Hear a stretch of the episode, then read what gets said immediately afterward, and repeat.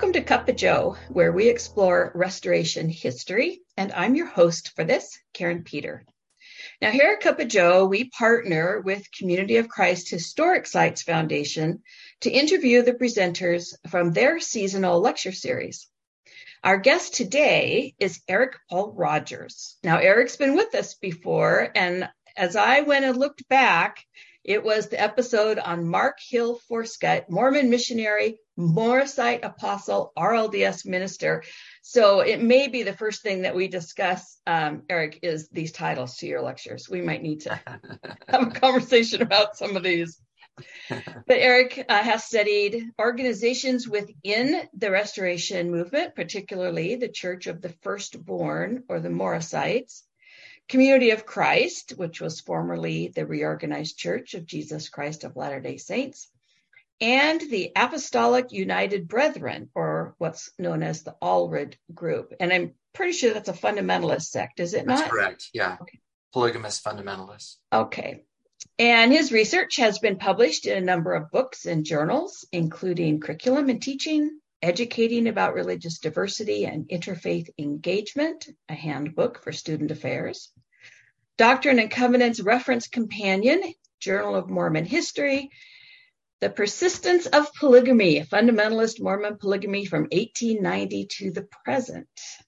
Also, the Religious Educator and the John Whitmer Historical Association Journal. That's quite a litany there of publications. So this is really interesting. I'm not sure I knew all that last time that we visited. That's wonderful, wonderful. So your contribution to the Historic Sites Foundation 2023 Spring Lecture Series is titled From Morrisite to Josephite and Beyond. And I am wondering if there's some connection to your Mark Forscutt research that you did in this, and if that somehow connected you to this. Yes, it, it's all interrelated, and I will mention Forscutt in my presentation okay. um, this Thursday. But uh, I, so I will point, I, I, will pay more attention to others than Forscutt and point people to our interview last year and to the uh, spring lecture series lecture last year on Forscutt. Excellent. That'll give some good background to some of this as we go on. Yeah.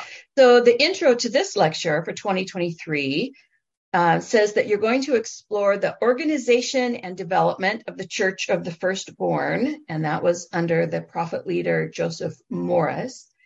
Also, the conflict that resulted in the death of Morris, which sounds ominous, and the dispersion of Morris's followers among various faith communities, including the RLDS uh, tradition, the RLDS Church. So let's get started with the basic question of who the heck was Joseph Morris? well, I wish we knew more, but we do know some some basic ideas around Joseph Morris, where he came from and how he ended up where he did. He we we know he was born in England in uh, Cheshire County in December of 1822. So that gives you a bit of frame. So Joseph Smith was born 1805. We have Joseph Morris 1822 and he uh, converted to Mormonism at the age of 23. I haven't been able to find any details around his conversion story, but uh, we do know that there is a baptismal record. So at 23, so that would have put, put him joining the church in 1845. So again, uh, we're, we're in the uh, post martyrdom period in uh, Nauvoo, uh, but prior to the exodus of um, a good portion of the church to the west. He, he married before he emigrated to the US, and his first wife was named Mary Thorpe. She was also from County Cheshire. And they had four children. However, three of the four died in infancy um, before emigration to America. And as I was preparing, I found some additional source material um, around uh, those children. So there's there's some details there that I didn't know before preparing to visit with you. So um, they emigrated then in 1850. In uh, I'm not exactly sure there. I think around 1850. And before they moved west to Utah Territory, they lived for two years in St. Louis, and then moved to Pittsburgh. And we do have record of him serving as a branch president for the Church of Jesus Christ of Latter Day Saints in the Pittsburgh area. So convert in England, emigrates to America, actually given a position of leadership within the church. And then Joseph and Mary moved to Utah in 1853. And they live uh, first in Sanpete County. For those that don't aren't, aren't familiar with Utah um, geography, Sanpete County is some of the towns would be Manti, Mount mm-hmm. Pleasant, Ephraim, and it's about 100 miles. Mount Pleasant is about 100 miles south of Salt Lake. And if I say here, I'm in Salt Lake, I'm downtown Salt Lake. So when I say here, I mean Salt Lake. um, and then um, they moved north to Provo, uh, which is in Utah County, about 50 miles south of Salt Lake. And then later to Slaterville, which is about 40 miles north of Salt Lake. Slaterville is in the Ogden area while he was in Provo, he was known for his religious zeal. Some people called him Praying Joe because he would just drop down in the middle of the street and begin to pray um, out loud. And that garnered some attention. And it wasn't always positive. His reputation was not necessarily a positive one, particularly with local church leaders. And Joseph actually uh, accused uh, local ch- church leaders of trying to get Mary to leave him. Now, this was at a period of time during what we call the Mormon Reformation, where there was a lot of enthusiasm and energy and talk around elevating the spiritual spirituality of the people. And it wasn't unheard of to, to try to convince a woman that priesthood leaders, that church leaders perceived as being married to uh, not quite so uh, elevated a man to leave him to marry and and because of polygamy right there were all kinds of opportunities then. And and unfortunately or fortunately I, I'm, I'm not I won't make that judgment statement but Mary does choose to leave uh, Joseph um, and ends up some four years later uh, being sealed to a man named Henry Beale in 1857 in the endowment house in Salt Lake City. So as he divorces Mary, he's trying to find other marriage opportunities. And it seems like he's being thwarted by local uh, church leaders on every count, which he obviously does not like and complains about. And, and it caused him to openly criticize local church leaders and, and their teachings. In a letter in 1857, so they've come to Utah in 53. Mary leaves him. He's having these these contentious interactions with local church leaders.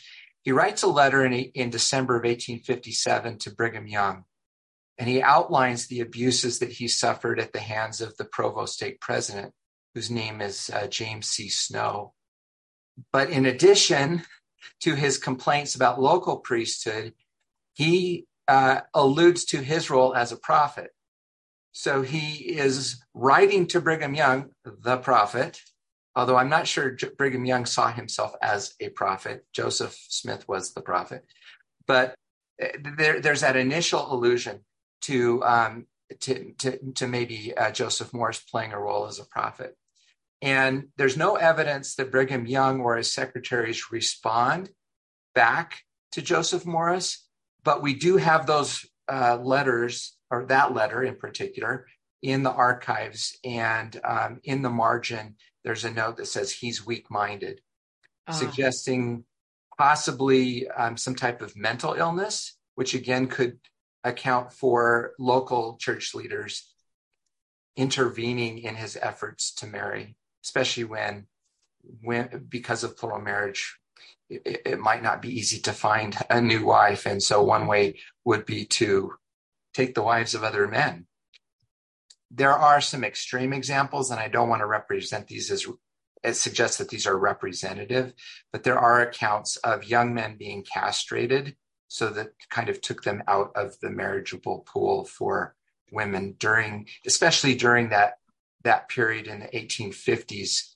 when there was uh, when the Mormon Reformation was at its height. And then over the next three years, so from 1857 to 1860, Morris writes more than a dozen additional letters to Young in very grandiose terms with very poor spelling and grammar, which I'm sure didn't add to his his, his reputation.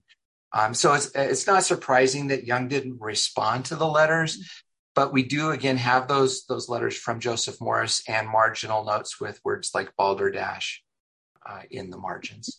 so so that's kind of this the, the, who Joseph Morris is, where he came from, and what led up to um, circumstances uh, up to the founding of of the church that he organized. So, being coming out of England, coming to the U.S., serving in leadership, and then these processes beginning to happen where he's kind of ousted from leadership. Yeah, definitely marginalized. Very much so. Unfortunately, happening at the same time, whereas you described the Reformation, where there was kind of this elevation of of spirituality. Was it his, the charismatic nature of his behavior that seemed to his public behavior that seemed to be part of the problem? Yes, and again, I think it was that his particular uh, brand of charisma that was perceived yeah, yeah. perceived negatively, right? The, uh, others who were charismatic. So I'll, I'll, mention a little bit later John Banks, who becomes one of his key convert, one of Joseph Morris's key converts, also very charismatic, but mm-hmm. a polished speaker, uh, a former mission president in England, and he wasn't perceived in the same way as Morris. So there was something about Morris's personality and his particular brand of charisma that for some came across as off kilter, perhaps perhaps reflective of, of mental illness, derangement. Yet he found others, including John Banks, who I mentioned, and Mark Forscutt, who I'll, I'll also mention, who perceived him as a prophet. So that was kind of where I was going with this. So he's ousted from leadership, he's marginalized, and yet the church of the firstborn comes about. So, what happens there that brings that to fruition?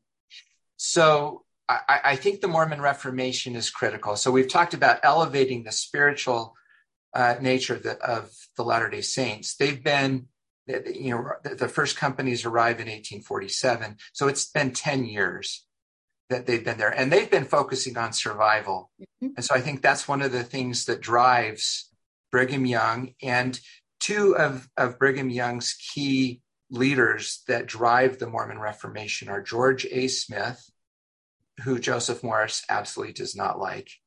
And and when morris is critical of brigham young he often uh, cites that it's it's actually george a. Smith behind it. It's not brigham.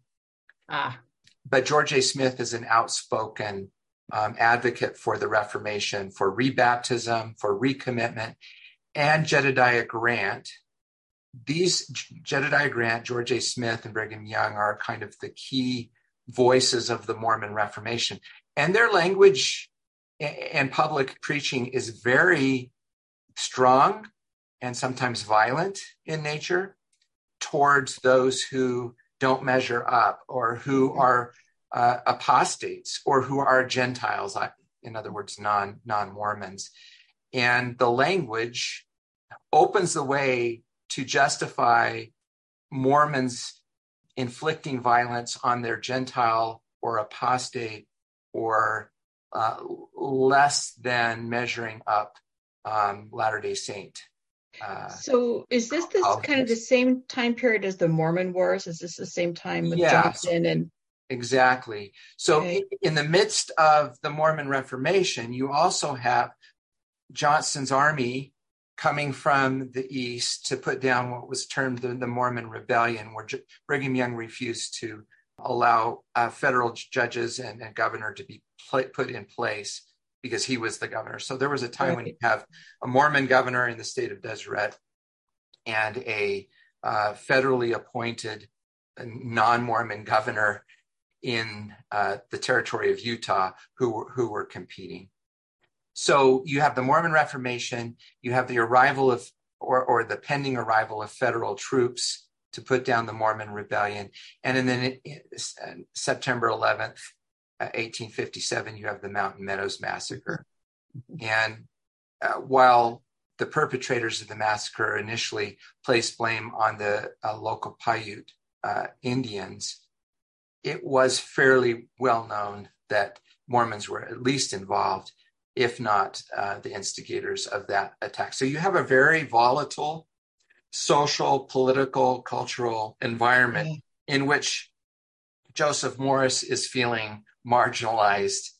And I think that I, your, your question is, is very um, important because I think it's in that context that people like John Banks or Mark Forscutt, who are also opposed to polygamy, maybe it's not so much uh, Joseph Morris's charisma or even his doctrine, although Seth Bryant might disagree with me on that.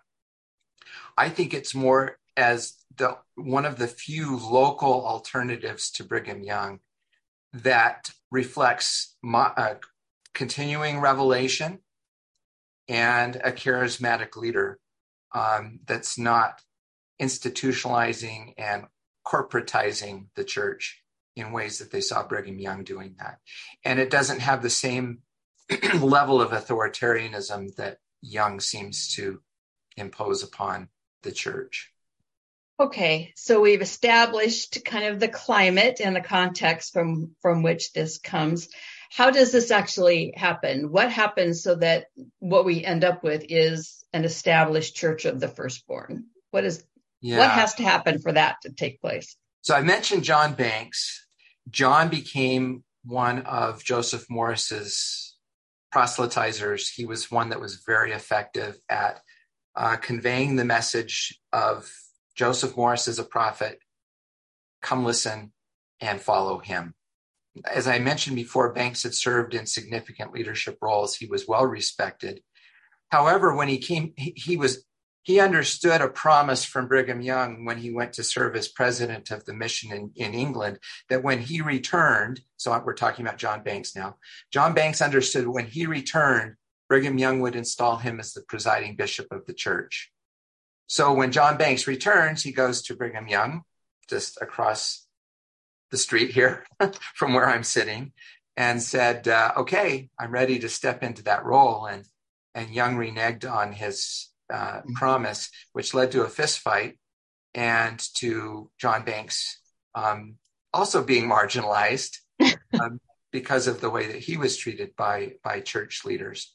So Banks lives in Pleasant Grove, which is in the Provo area, which is to the south, and he's proselytizing there. Uh, Joseph Morris moves to Slaterville, which is about 30 miles north, 40 miles north of Salt Lake, and moves into the community, moves into the home of some people that uh, were open to him and who began to perceive him as a prophet. And while he's in Slaterville, he starts to get something of a, of a following. Mm-hmm. Now, in in the Ogden, South Ogden area, there's a little town called South Weber. Mm-hmm. South Weber has, at the time, in the 1850s, in 1853, the Latter day Saints there built a fort for Indian protection. Because of Johnston's army coming in, all of the forts and all of the residents in northern Utah moved south so they wouldn't be here when Johnston's army arrived. And so they abandoned the fort. So by 18 by the late 1850s after Johnston's army comes conflict is avoided. Johnston's army sets up at Camp Floyd which is kind of in the Provo area but to the west where it's not where they're not in the Mormon community there's this there's this fort left there and it's not occupied. And so morris and his followers begin to move into the fort and to occupy it. Now one of the key players in this is richard cook. Richard cook is the bishop of the south weber ward. Well guess who morris converts? Bishop, bishop cook along with about seven, 16 or 17 of his ward members. So as people gather you have starting to be in the hundreds, dozens, and then hundreds of people following Morris at Kington Fort, and maybe a hundred members of the South Weber Ward. And so this becomes obviously something of a threat to the general church leadership. And Brigham Young sends two apostles, John Taylor and Wilford Woodruff, to the South Weber Ward they investigate and excommunicate Richard Cook and the other ward members who follow Morris. So on April 6th, that date should ring familiar. Oh, yes. 1861, so Oh. thir- 31 years after Joseph Smith organizes the Church of Christ in New York, Morris organizes a new church with guess how many members? Six. Again, So- so, we're we're following the the pattern of the of the church that Joseph Smith organized with Joseph Morris, John Cook, Richard Cook, John Firth, William Kendall, and Nathan Byrne as members. And they call the church the Church of Jesus Christ of Saints of the Most High. That was shortened to Morrisite, and then later iterations came to be known as the Church of the Firstborn. Okay, so why six men? Were there Because that was this that was the pattern established by Joseph Smith okay? in the in, in the formation of the the church that Joseph Smith Jr. organized. So there would have been many, many, many more followers. He just That's wanted right. to. He just wanted to mirror. as as there were in um, New York in in 1830. All right. And on that day, on April 6, 1861, Morris issued a proclamation that said all of his followers should gather to Kington Fort. And this quote that has been, uh, and he, he, he expresses this, this statement that has been quoted since. He says, Because Christ will come tomorrow. And they held all things in common. So while that wasn't true of Joseph Smith Jr.'s church in April of 1830, it certainly became a, a communal consecration community after they uh, after they encounter Sidney Rigdon and others in in uh, Kirtland. Um, so they held everything, all things in common, and um, because Christ is coming tomorrow, they the, some, some sources say that they even trampled their crops Uh, as an expression of faith and confidence in the prophecy of uh, Joseph Morris that the Im- that, that Christ's coming was imminent, that his second advent was around the corner, as has been the case since the days of Jesus Christ yes. and, the, and the Apostle Paul and, and the early apostles. Yes. So I can understand that there would be groups that had allegiance to local leaders, like with the bishop in South Weber, and they would join. So were they all people who had felt marginalized or somehow disgruntled with Brigham Young or with other church leaders, or were there other I- groups of people? Yeah, I, I would be. I would be. I, I don't think I could confidently say all. Right, we're we're generalizing here, but I think yes. What we see is poor immigrant, anti-polygamist, anti-authoritarian, may have bad had bad experiences with Brigham Young or Heber C. Kimball or others of the twelve or others of the the the Brighamite leadership. I, I think those are commonalities among most of those who aligned with Morris. So George Dove, who was one of uh, Morris's followers, would eventually publish Morris's revelations, but not until 1886. And those were published in San Francisco, uh, min, you know, decades later. Mhm. But one of the things that George Dove did uh, by the way, uh, Morris's revelations were published under the title "The Spirit Prevails." Among the the, the the documents that Dove preserved was what was called a roll of membership. That roll of membership contained about 430 names, and of those 430 names, I've identified I've identified or, or distilled down to about 150 surnames. So I mentioned that they came primarily from or they came primarily from the UK. Mhm. So you see surnames like Adams, Hill, McHugh, McCune, also from Scandinavia, particularly from Sweden and especially from Denmark. So names like An- Anderson, Christofferson, Goodmanson, and also from Switzerland. Um, names like uh, Diethelm, Gould, Werner, Baer, of course, the, Ger- the German versions of those, uh, the German language versions of those, mostly from Switzerland. And many of those followers were, there were recent immigrants. They were unable to speak English, which was another marginalizing influence. And so Morris actually directed many of his revela- revelations to be translated into Danish so that they could be consumed by his followers. Mm-hmm. So when I'm thinking in the broader context of of immigrants coming into the United States from those areas you named. That was a common issue as people would get here not knowing that polygamy was part of what was happening, be disappointed when they discovered that by the time they got to Utah, and then trying to figure out what to do as they're living in a marginalized way in in the in Deseret. Yeah. So let me, we hear that in a lot of different stories. Let, let me give you an example. Um, so I mentioned that I would I mentioned, I think I mentioned John John L. Bear. Uh, Behr will end up in, in, the RLDS Church, but he said this in his uh, autobiography. He says, and this is commenting on his arrival in Utah. Reader, you may think how I felt coming from Babylon in full confidence to go to the saints of the Most High, and then find them such transgressors of the law, which would not have been tolerated in Babylon so called. Oh my God, my God, what will be the end of this?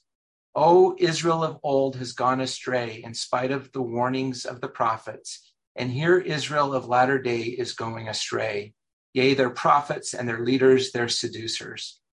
As we arrived at the city square, which was as dusty as earth could be made, and a strong wind blowing, we were in a puzzle, thousands of miles away from home and friends, destitute in a strange country with but little understanding of their language, no advice, no help, no assistance in any way. There you are, root or die.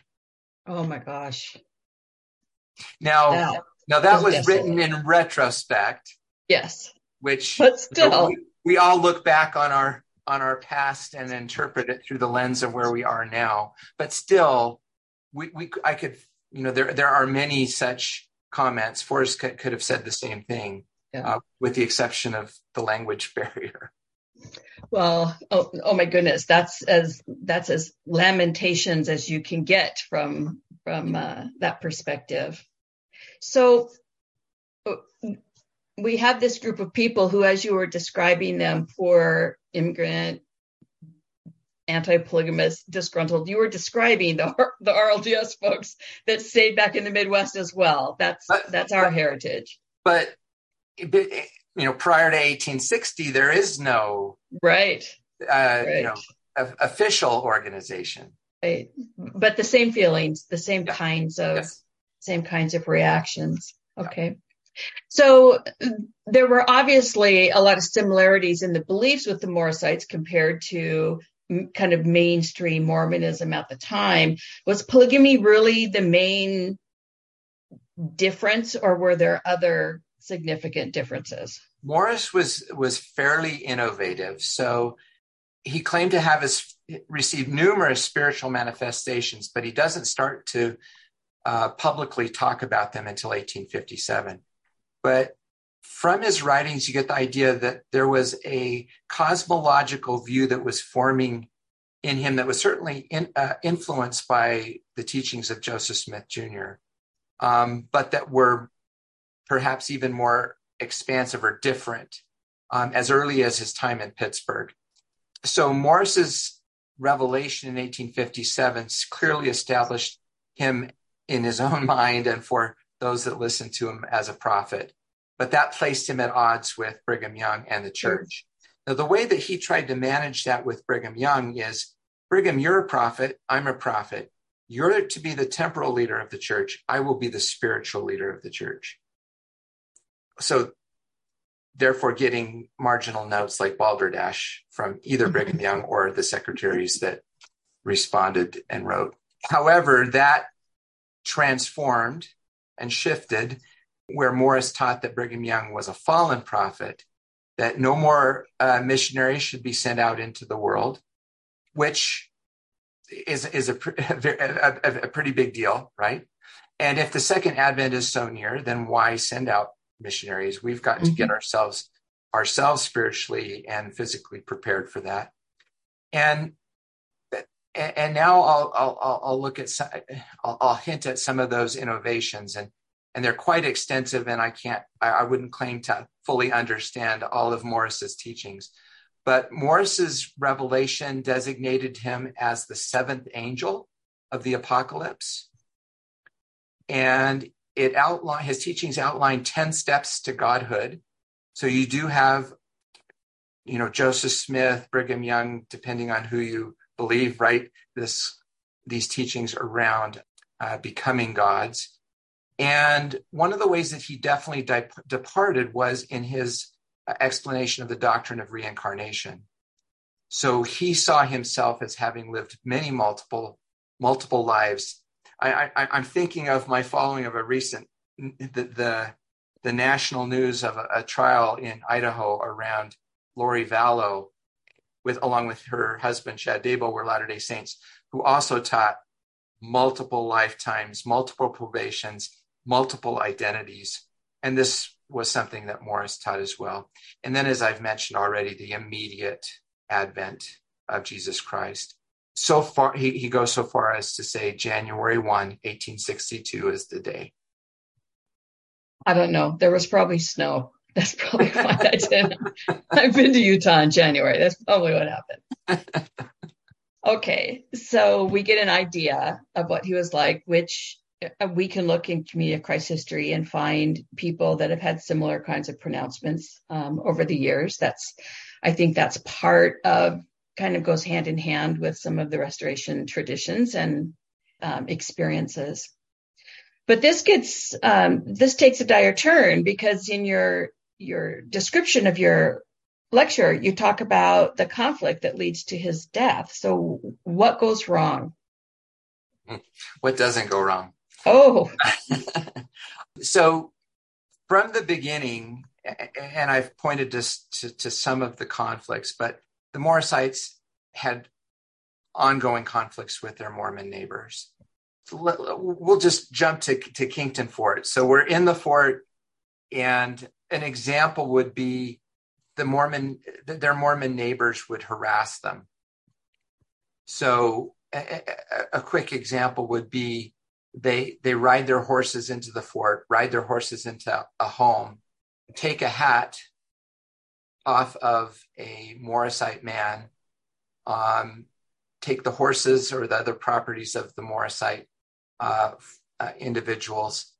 And when uh, they were retrieved by the owners, the, the Mormons would bring charges against the Morrisites for theft. Yeah, and local law enforcement, including Lot Smith, who plays into the Mormon rebellion and uh, efforts to stop Johnston's army from coming into the Salt Lake Valley. Lot Smith was was sheriff in in uh, Davis County, Weber County, and and so um, there there was all kinds of conflicts going on. You you got to have your grain milled.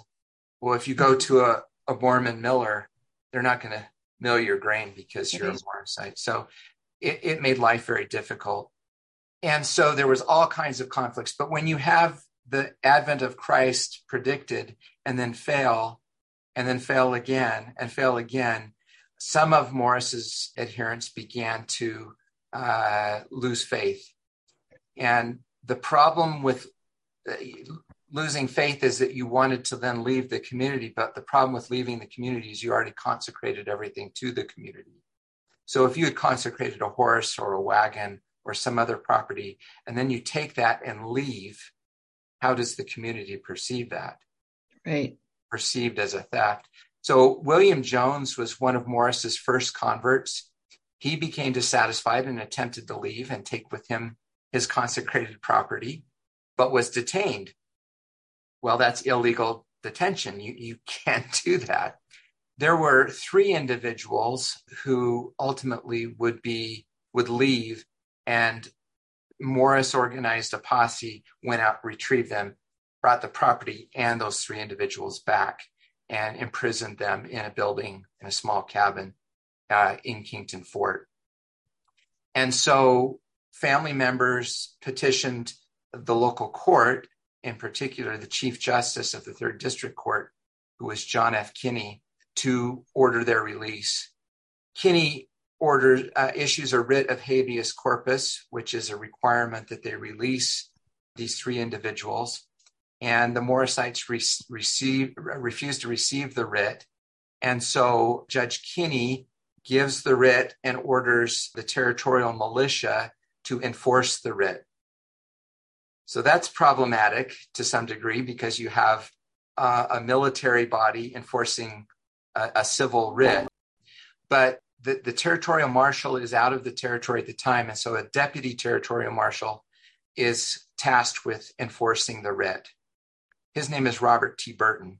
17 years later, he's going to be in the, the presiding bishopric of the church. And that, that will, and, and he'll be brought up in charges in relation to what happens at Kington Fort. So Burton organizes the, Nauvoo Legion, the territorial militia.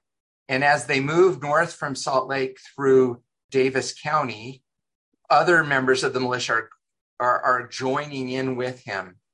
And so we don't have exact numbers, but by the time they get to the bluffs on this, so Kington Fort is down in a river valley where the Weber River flows through. So you've got bluffs on the north, bluffs on the south. The territory militia sets up on the bluffs on the south with cannon, and sightseers, observers, audience, local community members gather on the North Butte to watch what's going to take place.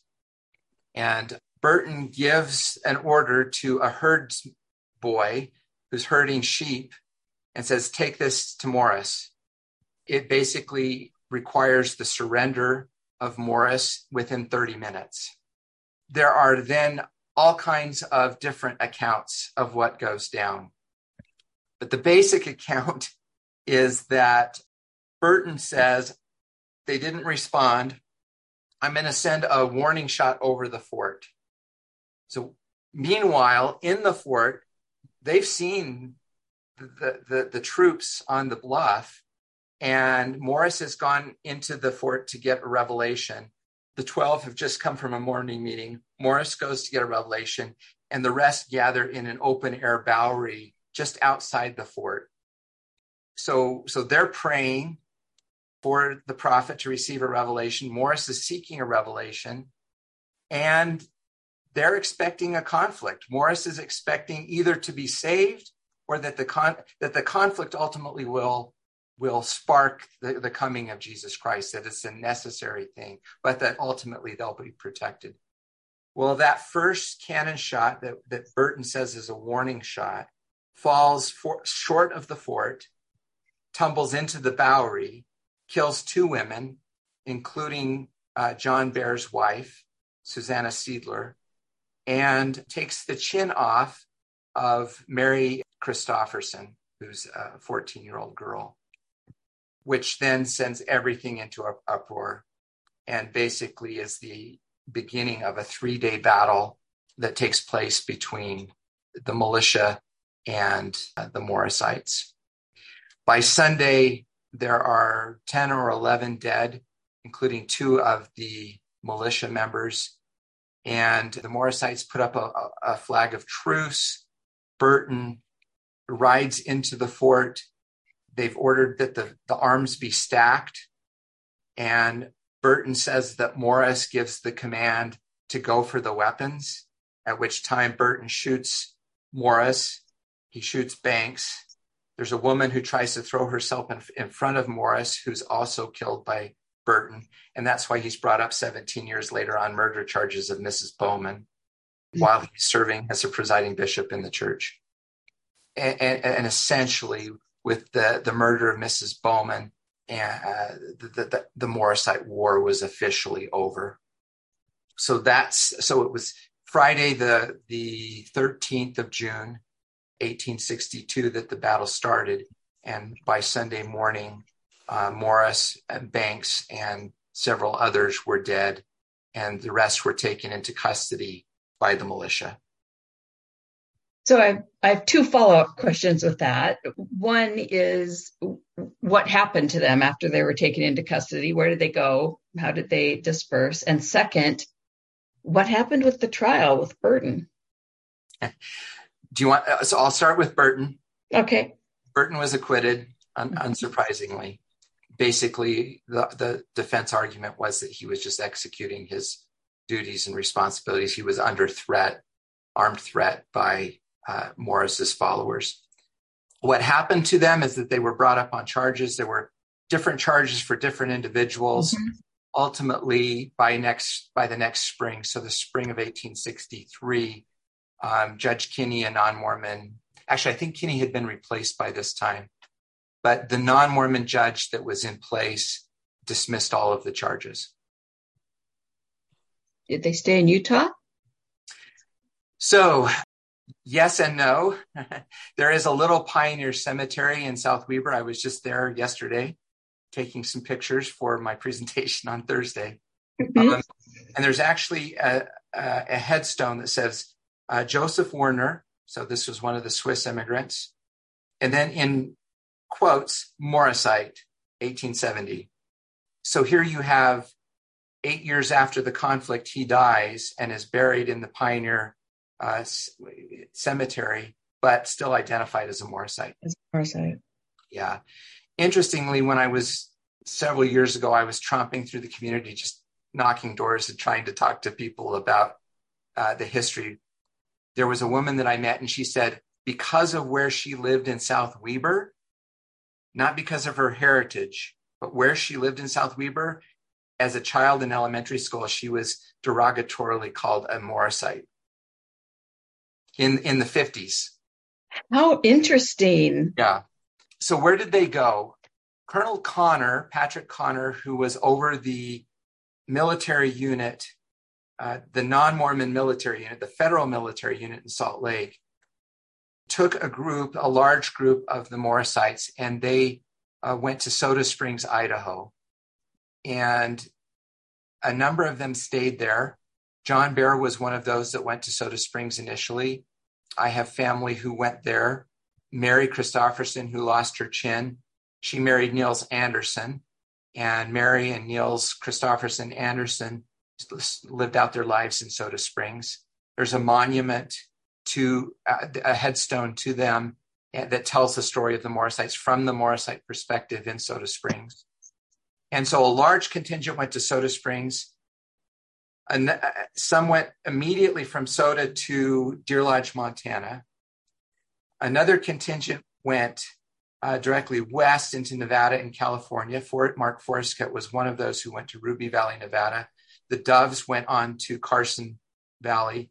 And so that's why you get the Doves eventually in California in the San Francisco area. And then you have some dispersion and realignment and recruitment and proselytizing because there is schism within Morrisitism, including Walla Walla, Washington, where we get the Walla Walla Jesus, which is an interesting story. Okay, uh, this I'm going to have to hear. So either save time at the end and tell me, or it's another it's another episode. so so I'll I'll just hit on it quickly. George Williams became kind of the de facto leader, but he wasn't even at Kington Fort. He was in Salt Lake. He wasn't even a Morrisite until after the battle. But he steps in. He claims he's the prophet Canaan, as others claimed, um, and he steps into leadership and and uh, particularly in leadership in the in the Deer Lodge community. When when I say Deer Lodge, some might be unhappy that I'm not more specific than that. Barb Walden, for example, knows it was Dempsey Creek and uh, and Racetrack Creek, which are actually outside of Deer Lodge. They're but, huge mining areas and canyons yeah, up in exactly. that area. Yeah. yeah. So the the Walla Walla Jesus um, was William Davies. So William Davies was one of Morris's followers, and he ends up in Montana and then gets a revelation that he needs to go to Walla Walla. And while there, discovers or has a revelation that his child is a reincarnation of Jesus Christ. And so his child becomes what becomes known as the Walla Walla Jesus and actually got quite a following from the region who believed in, in this little baby as the reincarnation of Jesus Christ. He had two more children and they were the Holy Ghost and the Father, God the Father. And so you had a Trinity born to William Davies. Unfortunately, two of those three children passed away in, in childhood. And so the, the, the grandiose vision that he might have had for his community uh, wavered and fell apart. You, you actually have Morrisite, arguably Morrisite leaders and followers in the Deer Lodge area. And there's the only surviving building in the world that's Morrisite is at Racetrack Creek, in, just off of I 90 in uh, just south of Deer Lodge. And I actually went to a, an Eliason family reunion there. I kind of invited myself. And Eliasons were among Morrisites who then joined Community of Christ, RLDS Church in Deer Lodge. My family members, Katie and Anders Christofferson, joined the RLDS Church in Deer Lodge in 1868 and 1870. Was it that same little white building they meet in now? Yep, yep. Yeah. Yeah, and I got to get into that white building at that Eliason family reunion because they still own that four acres there. And I'd never, I've driven by and tried to get into the building and never was able to until uh, 2012 when that Eliason family reunion took place. So we met at the RLDS or the, the uh, Community Christ Chapel in Deer Lodge, and then out at the House of the Lord mm-hmm. at racetrack. Interesting. So I'm I'm watching the flow of this Soda Springs Deer Lodge, Walla Walla. We're talking about people who were following typical frontier trails of the time, either into mining or with cattle and the, the way the railroads went through. Yep. Yeah. Yeah, absolutely. Yep. Okay, so they disperse and and some in Deer Lodge, some in Walla Walla, some other places end up connecting with the RLDS tradition. So other than some of your family members, where else did that happen? And did people go back? Like, wasn't it Forscutt went back towards Missouri at one point? Yeah, I'll I'll I'll point to two examples. Well, I've already told you about Katie and Anders Christofferson. Katie was a Hanson that married Anders Christofferson, and they settled and raised their family in Deer Lodge, and were members of the RLDS community there. Their descendants for a variety of reasons, ended up becoming mainstream Protestants in, in a variety of mainstream traditions. John Bear went initially to Soda Springs, but he was baptized in 1869. So this is seven years after the battle, the Morrisite War, and he's baptized in Malad City, which is north of Salt Lake, north of Ogden, before you get to Idaho, Pocatello and Idaho Falls. It's right on the Idaho Utah border. And Bear is baptized in 1869 by uh, Edmund C. Brand. Um, and then he was confirmed by David H. Smith and E.C. Brand. So quite a, a nice RLDS pedigree there. Absolutely. Um, he was or, or, ordained an elder right after that in 1869 by E.C. Brand and served a mission to Switzerland and Germany as appointed by the, the annual conference or semi-annual conference in 1872. He returned in 74 from Switzerland, was ordained a 70 in Plano in 1880 by John H. Lake and Mark Hill Forscutt and William H. Kelley. Um, and then at the semi-annual conference of 1880, he was again appointed to serve in Switzerland and in Germany. And he was uh, he he attended the St. Joseph branch and the Independence branch. Okay. Forscutt, who I have spoken about on previous occasions in episode 489 of Cuppa Joe on Project Zion podcast. Thanks for looking that up. um, you can go there to learn more about Forscutt. But he initially went joined the military and went to Ruby Valley. So there were no other Morrisites with him. He left the community, I think maybe largely due to Elizabeth's influence, and then moved back to Salt Lake and was baptized again without Elizabeth's knowledge in Salt Lake on New Year's Day, 1865. And by 1867, he leaves and goes east and ends up in Lamoni with Joseph III. And eventually Elizabeth follows. Yeah. that was a great episode. And then, I really encourage people to go and listen to that. Yeah, and, and then Forscutt and Bear would cross paths mm-hmm. as they ministered um, for the remainder of their lives. So, in that episode, and you touched on it here, you have family connections through all of this that, that is part of your interest. Yeah. Um, what's what sparked that for you to really dive into this with the Morrisites and the Church of the Firstborn? Well, when I was courting my my wife in 1986 and 7 and they and her family i met her family and they found out i was mormon and she was had converted to mormonism too they were really unhappy she had joined the church after she turned 18 because of the opposition of her family to joining the uh, the mormon church and so it was really me trying to understand that opposition uh, where it was coming from because i was expecting to spend the rest of my life with her and with her family um, we're no longer married, but I still consider her, her family my family. And I had an opportunity then to explore what is it that was that was causing that opposition. And it was really rooted in the history of the Morrisite movement, in which their, her ancestors were involved.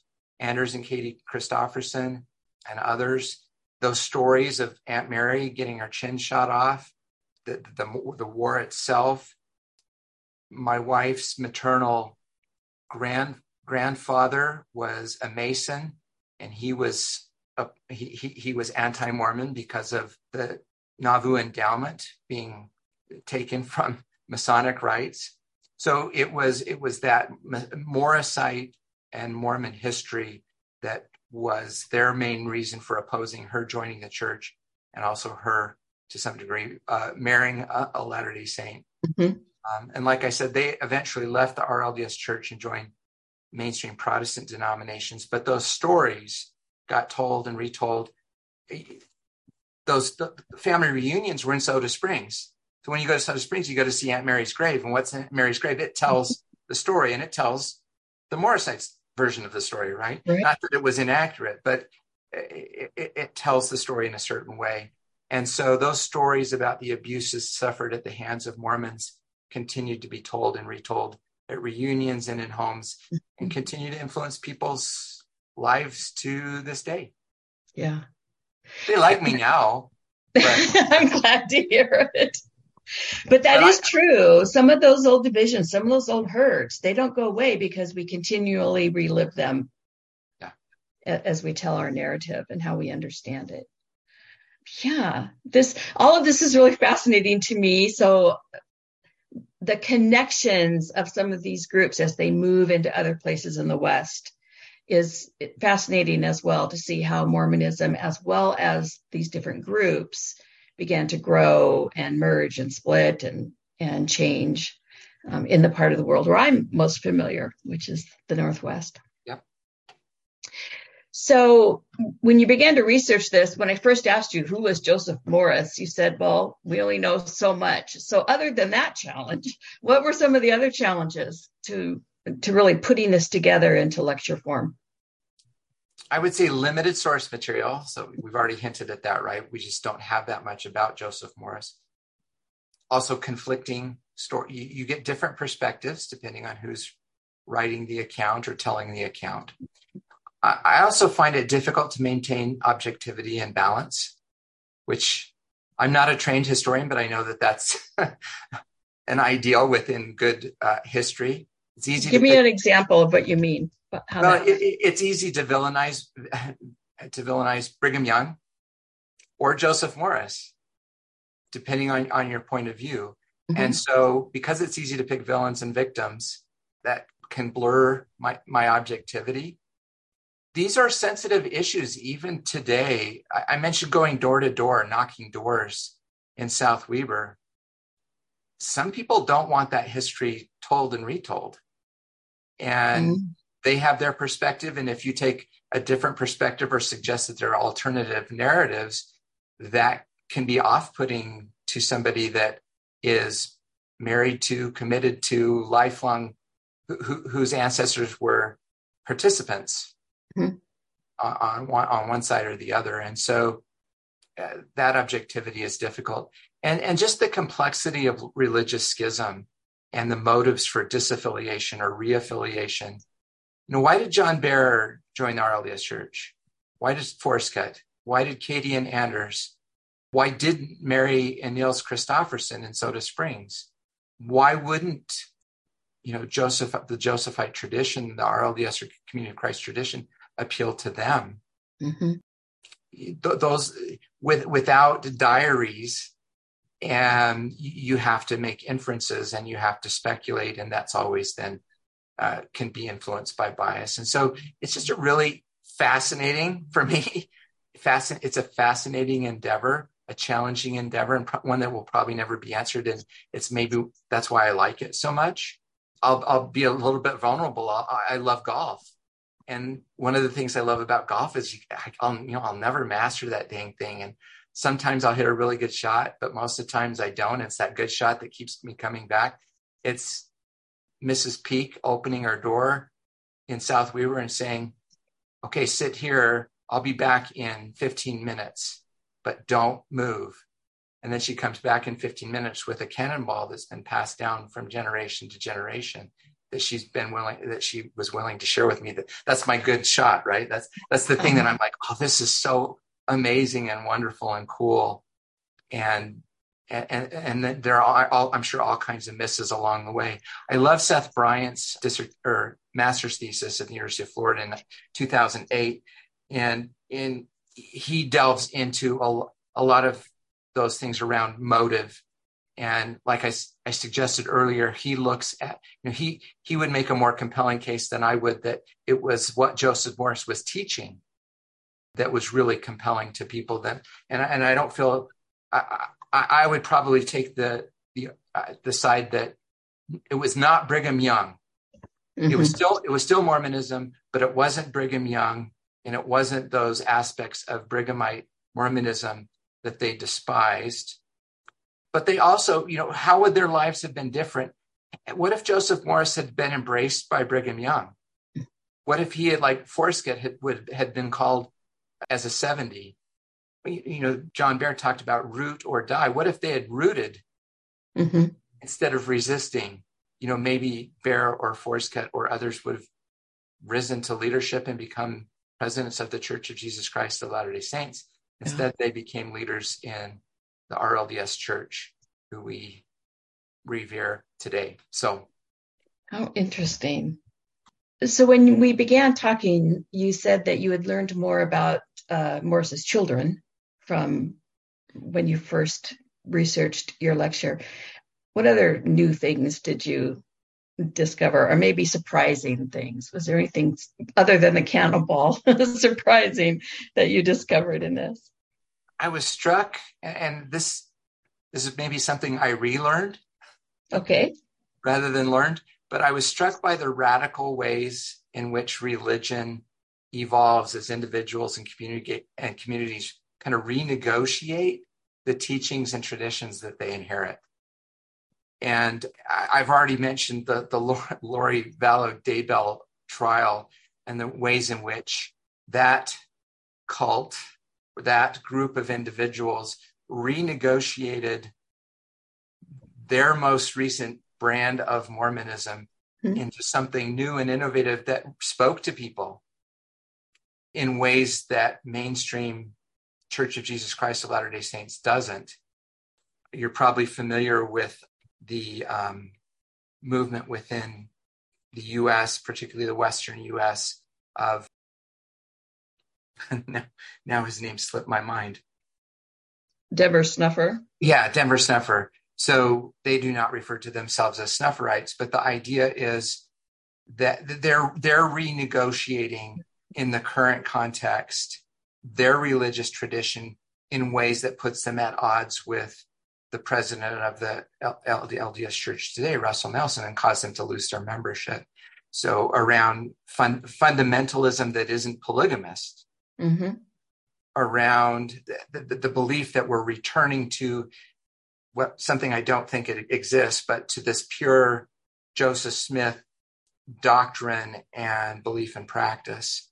So so focused on seeing God, having a personal manifestation of of Jesus Christ that's caused them to be marginalized and excluded and excommunicated from the mainstream LDS church. But people have flocked to Snuffer, and mm-hmm. and again, it's not even to Snuff; it's to his ideas and the kinds of things that he's doing, and you know whatever charismatic personality traits that he may have. That that seems to be so. So I'm just struck by yeah. that. Um, and, and, I think I knew that, and, and we observe it, but it's like have, we we really haven't gotten past that. We're continuing to renegotiate with each new generation mm-hmm. our own religious tradition, and we and we will, will interpret our our scripture, our doctrine, and our history in ways that serve us now. And we might claim that it's exactly the way it was back in first century Christianity or back in 1830 Mormonism but I, am less and less convinced that that's even a thing or possible. Yeah. But, but as human yeah. beings, as that's that's what we do. Yeah. And, some would say some would say Community of Christ excels at that at uh, adapting. Absolutely. Absolutely. Yeah. Yeah. And so, and you, I mean, so, who, who are the members of Community of Christ that are leaders in the Salt Lake Valley today? Well, they're yeah. former Brighamites, right? Yeah, absolutely. So, so they have renegotiated, and and I think that there's a growing uh, growing interest in other options because people are dissatisfied, particularly a more liberal or progressive option. Because um, yeah. my tradition, current traditions, seems to step forward in some respects and backwards in others. And when they step forward, they alienate the more conservative fundamentalist members. When they step back, they alienate the more liberal or progressive. It's just we've been more willing to excommunicate the more liberal or progressive and less willing to excommunicate or marginalize the more conservative. Yeah. Yeah, which happens I'm, as I'm listening to you uh, um, explain it that way. I'm thinking that happens in families, that happens in, you know, business institutions. It, it happens because yes. it's part of human nature. It's a human nature. Yes. Yeah. yeah. It's who, it's who and how we are. So, so is there, I'll, I'll throw one, one last little teaser and I, okay. I, I won't elaborate, but in the 2000s, there was a chiropractor and leader of a sect called Baha'is under the provision of the covenant um, that was led by Leland Jensen who goes by Doc Jensen, who read uh, C. LeRoy Anderson's book about the Morrisites and used the prophet Cainan, George Williams' revelations about Deer Lodge being the location of the second advent of Jesus Christ, as confirmation and support for his calling as a prophet and oh named the, the state prison, which is at Deer Lodge, as uh, Ezekiel's temple and the location of the second coming of Jesus Christ. So it's another thing that I had heard, but uh, relearned as I was preparing. And that just brings another level of amazement at the creativity of people's religious imagination because that that is just astounding although if i'm going to think about where would Jesus show up again? I'm not real fond of the Midwest. So I'm thinking Deer Lodge actually has a little bit more. I was just going to say the same thing. Like, if I move to Deer Lodge, it's not because that's where Ezekiel's temple is and that's where Christ will come. There are a lot of other reasons for me to yes. live. Yes, so. yeah, it's a beautiful place. Uh, beautiful. I love Independence, but I know. I think I love Montana more. I'm not a Midwesterner. I need those mountains. So you, this is not a new um, topic for you. As you said, you've had a long kind of experience with dipping into these topics back and forth. But what from this particular story, the story of the Morrisites, has really kind of stayed with you, either as a, a learning, kind of a key learning, or just something you can't shake? Is there something that's really done that? I think we've probably hit on this already, but I would say that it's the power of stories to shape our views, our attitudes, our daily decisions, and ultimately the course of our lives. So, what are the stories that we're listening to? What are the stories that we're telling? Why are we telling them? it's those stories. Those stories have such power to shape the direction we go and who we become. Yeah, well said. So, what's next? I mean, next year in the spring lecture series, when I email you again, what am I going to be emailing you about next year? Well, I would, I would really like to. I, I want to do more work on connecting the Morrisite role of membership with Susan Easton Black's early members of the reorganization, and and, and chart out. So do some more kind of pick and shovel work to see where those ties are I do this stuff because of personal interest. When I was 12, I moved from Jackson, Wyoming to Kalispell, Montana. Seventh grade, my homeroom class, my homeroom teacher is Mr. Kendall. All I know about Mr. Kendall, and I don't even know how I found out about this, is that he was RLDS. We never talked about me being Latter day Saint and him mm-hmm. being RLDS. But guess what one of the names are on the Morrisite uh oh, was it Kendall? Membership. It's Kendall. Because they went to Deer Lodge and they ended up in Kalispell. so, it's so right I, on up. I would really like like to to to explore and tell those stories, those other stories of the Morrisite to RLDS uh, path. Wonderful. I'll look forward to hearing some of that. I especially love the ones that have connections to kind of this northern part of the West that we don't usually associate when we start talking about Mormon history. We tend yeah. to think Utah, Arizona, Idaho, but um, it's much bigger than that. Yeah. And uh, and I don't know, it's probably been done, but even the connections to like the the platting of San Francisco by Samuel Brannan and some of those things that we don't really explore. Yeah. Well, any closing thoughts from our interview today before we wrap up our episode? Um, yes. So I, I can't talk about the Morrisites without saying how grateful I am to C. LeRoy Anderson, who did an inestimable work to preserve records and tell the story of the Morrisites. He's a lapsed Latter day Saint who I visited. He was a, so I directed the Institute of Religion at the University of Montana for the LDS Church he he was retired when I was there, but he was uh, an emeritus uh, sociology professor at the University of Montana. So I've been in his home a number of times and met uh, spent time with him. He has an amazing collection of materials. And I, anyway, you can't talk about the Morrisites. We, we, we don't know what we know about the Morrisites without uh, Roy's uh, work. So I would encourage anybody that's interested to buy his book. It's I would buy the most recent edition, which is a 2010 publication called Joseph Joseph Morris and the Saga of the Morrisites, and then in parentheses revisited. So that's where we get the information about Leland Doc Jensen, which wasn't in previous editions. And I was able to locate some scepters that were used in the foreshadowing ceremony prior to the attack at Kington Fort in the Church History Museum. I photographed them and they made it into uh, Roy's uh, most recent publication. So, Utah State University Press, 2010.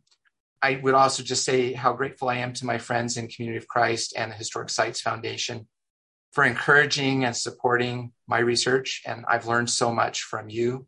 And Karin, thank you for Cuppa Joe for the countless contributions that you make. And then, probably finally, I would say, as co chair of the program committee for John Whitmer. Go to come to our conference in Texas, September 21st through 24th in Fredericksburg.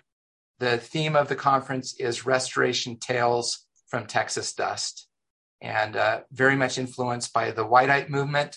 Um, Mel Johnson will play a significant role in all of that, including being one of our plenary speakers. Uh, so I hope you'll be able to to make it. I know that's a long ways to go, but I'm sure it will pay off. It's a long way to Fredericksburg, but it, it is a lovely town uh, in Texas. Well, I want to thank you again. Uh, big thanks to Eric Paul Rogers for joining us today. You're always such a wonderful visit. I forget that we're recording our conversation for Project Zion because it really is a fascinating conversation. So for our listeners, we encourage, you to view this lecture. You can always find the historic sites lectures on their website, historicsitesfoundation.org, where they are archived, the ones from both the winter 2022 and spring 2023 series. And again, this is Cuppa Joe, part of the Project Zion podcast. I'm Karin Peter. Thanks for listening.